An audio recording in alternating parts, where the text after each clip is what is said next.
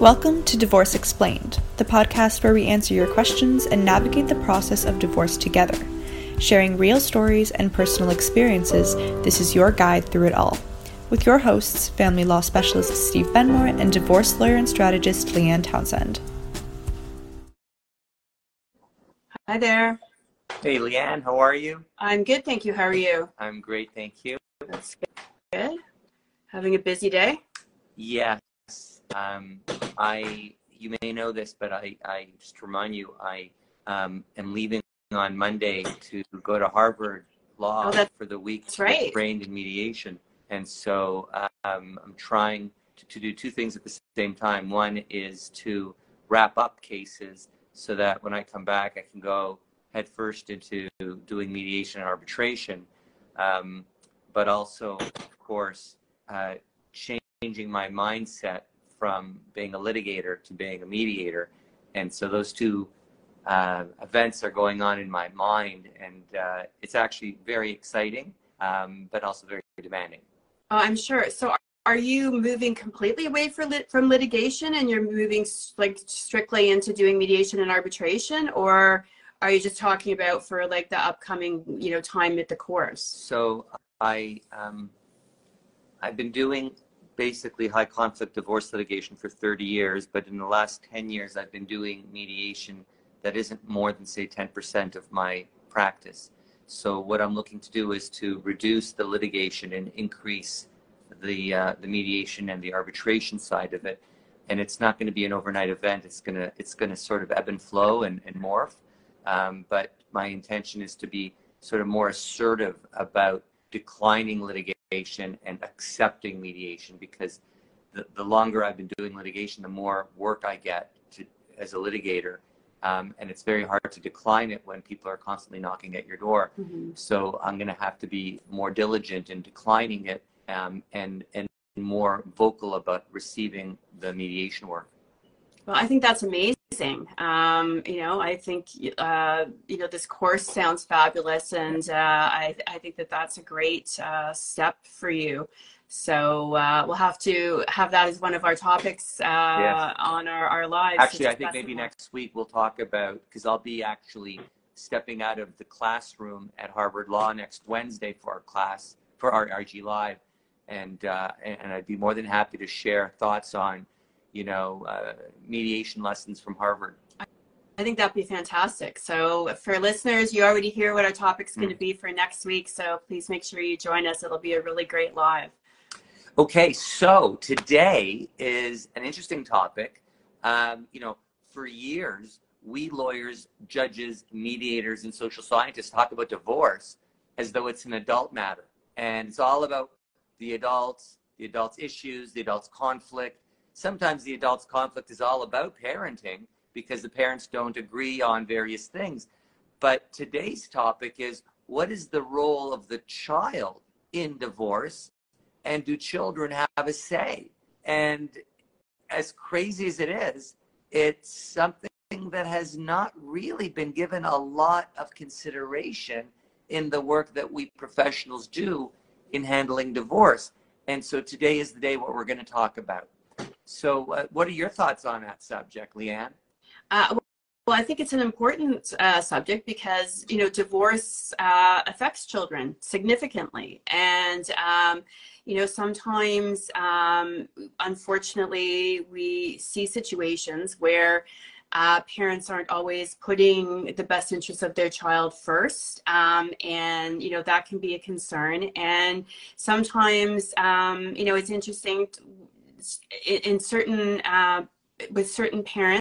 I think they very much listen to what their children say and, and want to give their children a voice. And then other people have a parenting approach that, well, they're the children, the adults should decide, and the children shouldn't have a voice. So I think that our discussion today should be helpful for, for people to at least understand from a legal perspective.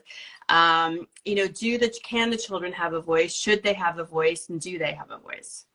So let's start with basic law. So under the Divorce Act and under the Children's Law Reform Act, uh, all decisions that are made by judges and of course by mediators and lawyers who are involved in the process regarding parenting issues um, involve a legal test called the best interests of the child test.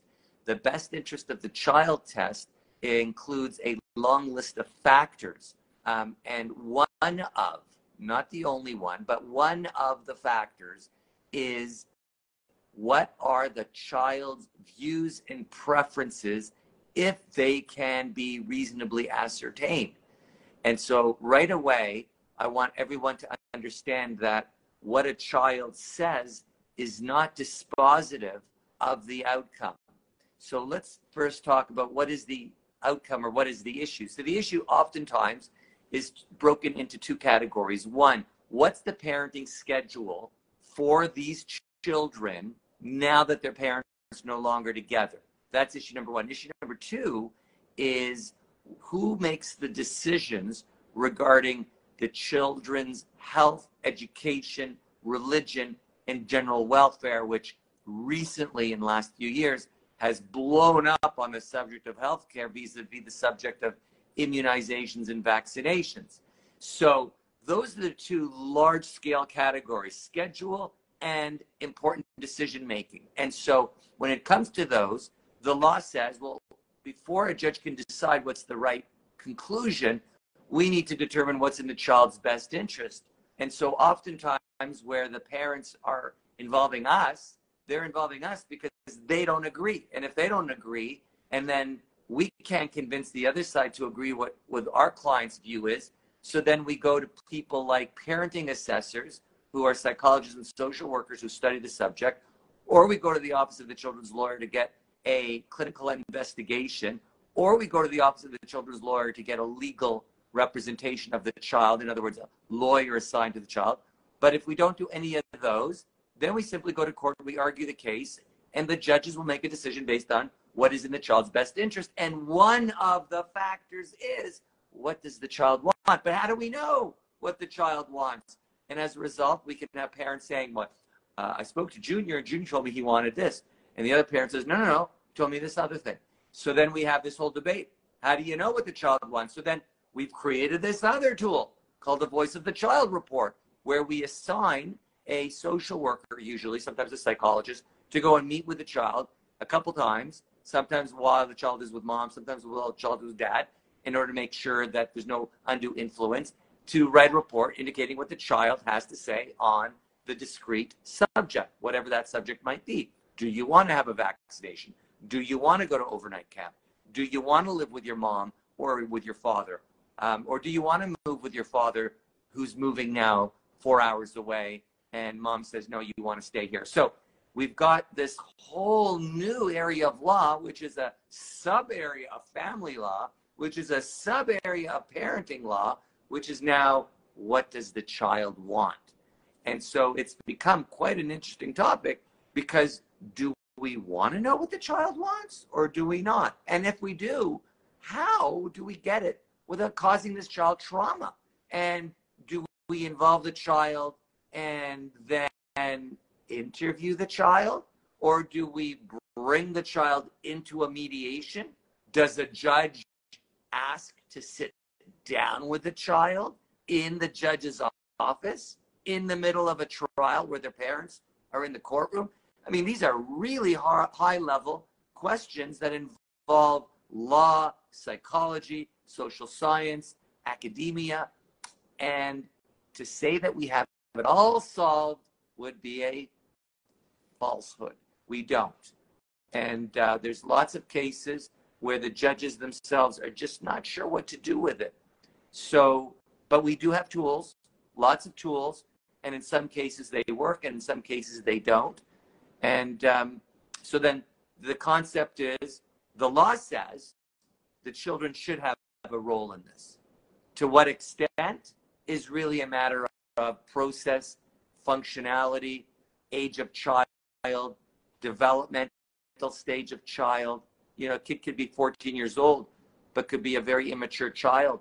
A kid could be 17 years old, uh, or excuse me, 12 years old, but very mature. So it really depends. Um, you yourself, Leanne, have you had situations where, in your cases, you've had to involve either the child directly or indirectly through another professional? Oh, many times. Um, I've had many cases where we've gotten voice of the child reports, um, and often they're very helpful. Um, they do have limitations because um, it's not the same as a Section 30 assessment where, you know, it's done over a lengthy period of time and there's multiple meetings and there's consultation with, you know, other people in the child's life. It, it, as Steve mentioned, it, it's just, you know, it's usually a couple of interviews with the, ch- the child or the children.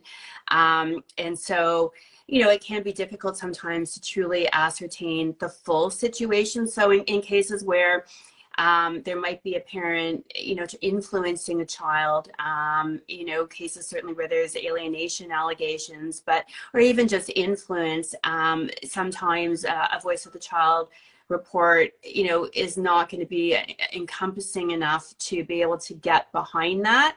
Um, but I've I've had voice of the child reports where you know the the person writing it will make a notation that you know certain comments were made by the children and they're not sure um, whether they've been influenced or not. They're not, they don't have sufficient, you know, th- within the scope of what they're doing for the Voice of the Child report, they're not able to comment on that. And so sometimes that kind of comment can raise a flag for a judge potentially.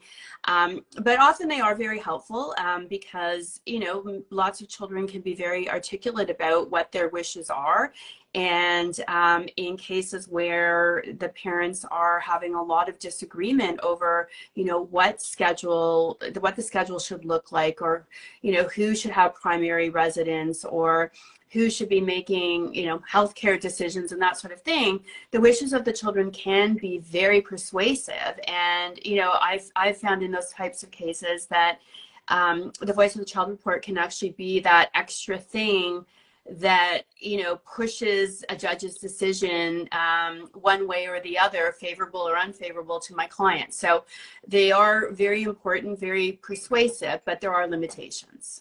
Yeah and so you know just to make the argument for and against the involvement of children um, you've got a strong camp of parents and professionals who believe that these children never ask for their parents to split up and they would love nothing more than to be fully insulated from the problem and not be asked, not be involved, and not be felt, feeling like they're responsible for what might come out of their parents' divorce. And so there's a strong camp that believes that the children should not be interviewed. They should not be asked. They should not be put in the middle of their parents' dispute. On the other side of it, you've got another camp that strongly believes that this is all about the children. And if it's all about the children, if there is a way to involve them and to ascertain their wishes without in any way causing them discomfort or trauma or feeling like they're taking sides, then certainly knowing what they would like is giving honor and value to the children's role in really what is all about the children in any event and how this family ends up living after separation and divorce should reflect and be cognizant of the children's views and preferences. So, as you can see, there's two very strong camps on the subject. Um, and, and of course, comes the law. And then we've got some judges in Ontario that are not former family law lawyers and they are, let's just say, uncomfortable with the notion of meeting with a child. And then you've got other judges that had been doing work that you and I have been doing for many, many years and have interviewed children in the past and have the skills and feel like, like involving the child might be useful. And then you and I, as mediators and as parenting coordinators, um, some there's a whole growing area of mediation that's called uh, child centered mediation, whereby it's all about the children, and the mediator, who is usually a softie, will be the one that sees the child and, and tries to understand what works and doesn't work for the child in order to be able to then go back to the table with the parents and say, look, I met with Junior, who is, by the way, lovely, and he loves both of you um, and the issue that you're having um, from Junior's perspective um, could be resolved in a way that suits her or him in a particular way. And here's how it is. And that may very well, like you just said, Leanne, be uh, determinative of the issue and, and allow the parents to respect their child's role in this new chapter of their life. So it's a, it's a very, it's a, it's a very um, controversial uh, and sensitive subject. Um, and it's, um, it's one that I don't think it will ever have a conclusive answer as to what we do in all cases all the time. No, it's something that I think for each family is something that needs to be decided, you know, specific to that family and specific to the, the children. And, you know, certainly as children get older and into their tweens and teens, um, you know, the saying has always been that um, it, when you're deciding upon a schedule, that, you know, the, those children, their feet will do the walking. You know, it, it's hard to make a 15, 16 year old follow a schedule that they don't want to follow. If they always want to be at dad's house and the schedule says they need to be at mom's, the kids that age can, you know, they can go on TTC, they can walk, they can do whatever, they can get to dad's if that's what they're wanting to do or vice versa. So, you know, in those types of cases, um, you know, these types of voice of child reports can be, you know, very helpful um, in in getting that voice for the for the child. And and some children feel very um, you know, validated by being able to to express their their preferences and whatnot. And then, you know, again, for other children, they they don't want to be involved. They don't they feel they don't want to be put in the middle of their parental conflict. They love both their parents. They don't want to say something that could hurt either parent potentially. And you know, the reality is, is I think it's very hard for children to go and meet with a stranger, however well trained uh, the person may be who's doing the voice of the child report, what however empathetic and caring they are, and, and you know, child focused. For a child to go and meet with this person they don't know, they've never met before, and then open up about the two people they probably love the most in their life and express preferences or viewpoints, um, that can be very stressful and very hard for a child. So, you know, this is again reasons why uh, this type of thing is, is, very controversial, and there's strong opinions on both sides of it. And in fact, it could actually um, lead to a significant amount of um, partisanship and influence. So, if the parents know that the child will be interviewed by an independent professional um, although everybody would agree it's not a good idea to brainwash the children and to really suck them into the toxicity of the parental dispute. Even though people can agree on that, in real life terms, it happens.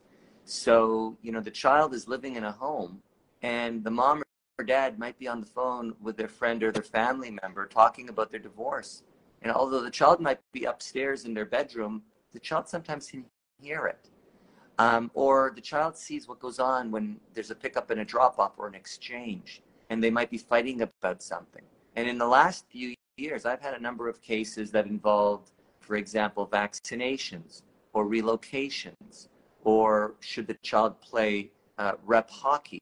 And in many of these cases, the children are involved in it. So the child knows that mom is dating a guy in Texas and she wants to move to Texas. This is not this is not a secret to the child. So when the child is asked, "Do you want to stay with your dad in Ontario or move with your mom to Texas?" It's very easy to understand why the child's views could be very significantly influenced by what the child hears either directly from the parents or indirectly by overhearing things. Or how about the vaccination issue? I mean, the reality is there's been a number of cases, many cases in the last few years uh, on the subject of the COVID vaccination where the child has said in a voice of the child report, I don't want the vaccination. And then when asked, how do you know why? The child will sometimes quote what they heard. And then the question becomes, well, where did you hear that from? And so this then leads to the influence that might occur where the child is living, which is either with mom or with dad or with other people in the family. And then the most recent one that I had, which was a Voice of the Child report on this young girl who dad wanted the child to play rep hockey. Mom says, I'm good with my child playing hockey, but she could play house league hockey because house league hockey is just one game a week, whereas whereas um, rep hockey is every Saturday and Sunday there's a game. There's a there's at least one or two practices during the week. Out of a seven day week, that's four days that we have to drive around town to various different arenas for games, tournaments, and practices. And we already have cut our lives in half because the, the child goes back and forth every other two days. And then to have four days of hockey superimposed on it. And in any event, the child is conflicted. So this went the route of a voice of the child report, and poor little girl had to say, Well, I know my mom doesn't want me to be in hockey four days a week, and I know my dad really wants me to be in hockey all the time. And I kind of like hockey, but I kind of don't want my mom to be upset. And, we put this little girl in the middle. And so at the end of the day, was it a good idea to involve the child on should they move to Texas? Should they have a vaccination? Should they play rep hockey?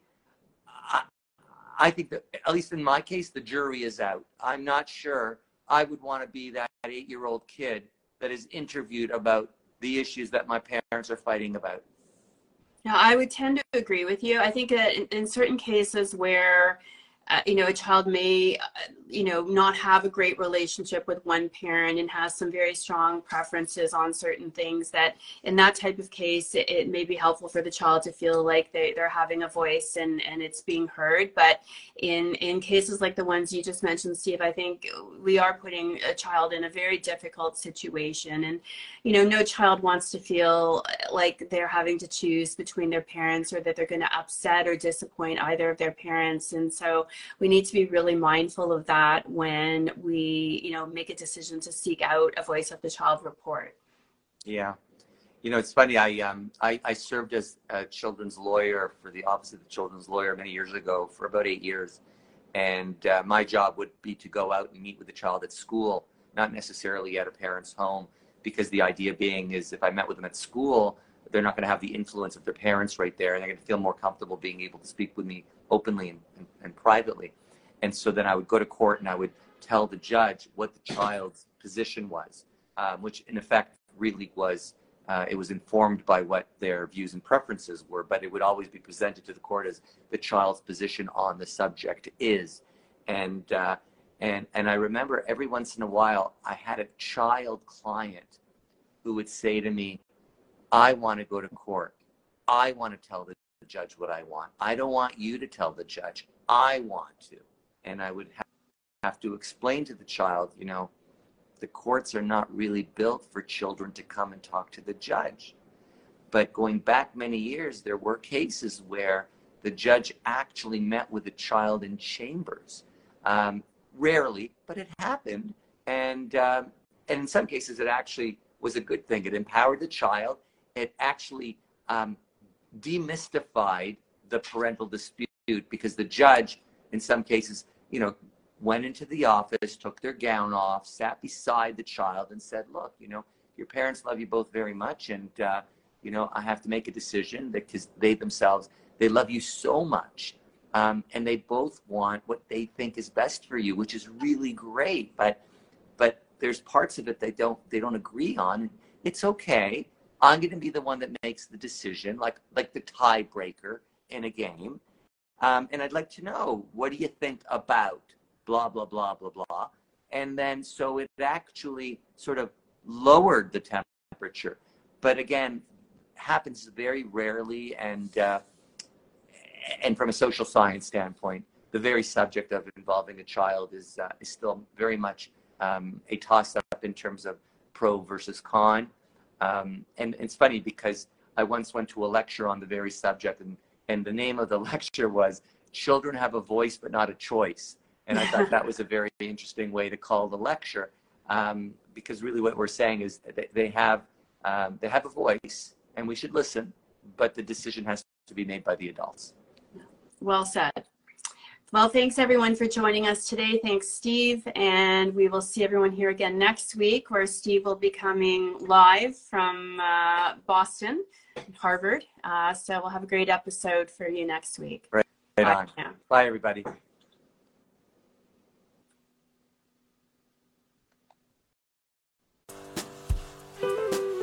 Thanks for tuning in to today's episode of Divorce Explained. If you enjoyed it, don't forget to head on over to Instagram and follow at Steve Benmor and at Leanne Townsend Life for more. And if you're looking for specific divorce services, you can visit benmor.com and leannetownsend.ca. We hope today's episode made you feel informed and inspired as you move along through your divorce journey. Tune in next week for Divorce Explained.